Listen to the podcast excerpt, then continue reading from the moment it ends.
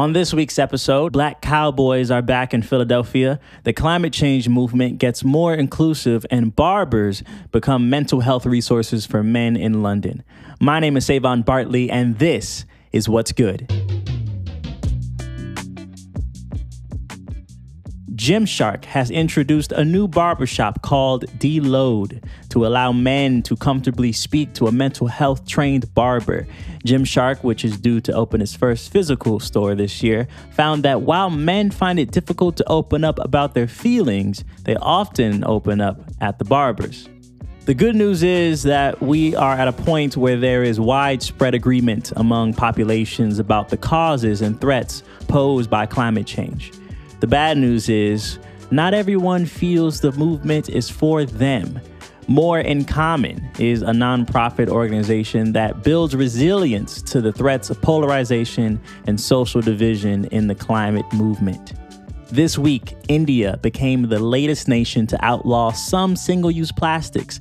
With a population of 1.4 billion people, the legislation could have a major impact on plastic pollution in a country where it is a major problem. In the US city of Philadelphia last year, there were 2,326 victims of shooting, the highest on record. The Fletcher Street Urban Riding Club is aiming to become a safe haven for black boys by teaching them how to ride horses and learn the history of black cowboys in Philadelphia.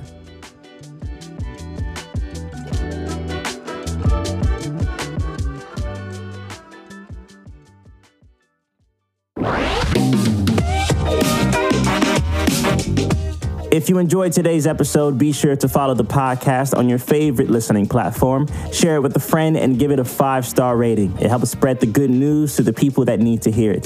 This episode is brought to you by Grounded World, a multi award winning B Corp certified social impact agency that helps brands, retailers, nonprofits, and startups activate their brand purpose and create positive change. My name is Savon Bartley, and if you would like to learn more, head over to grounded.world to get in touch. Thank you for listening. Until next time.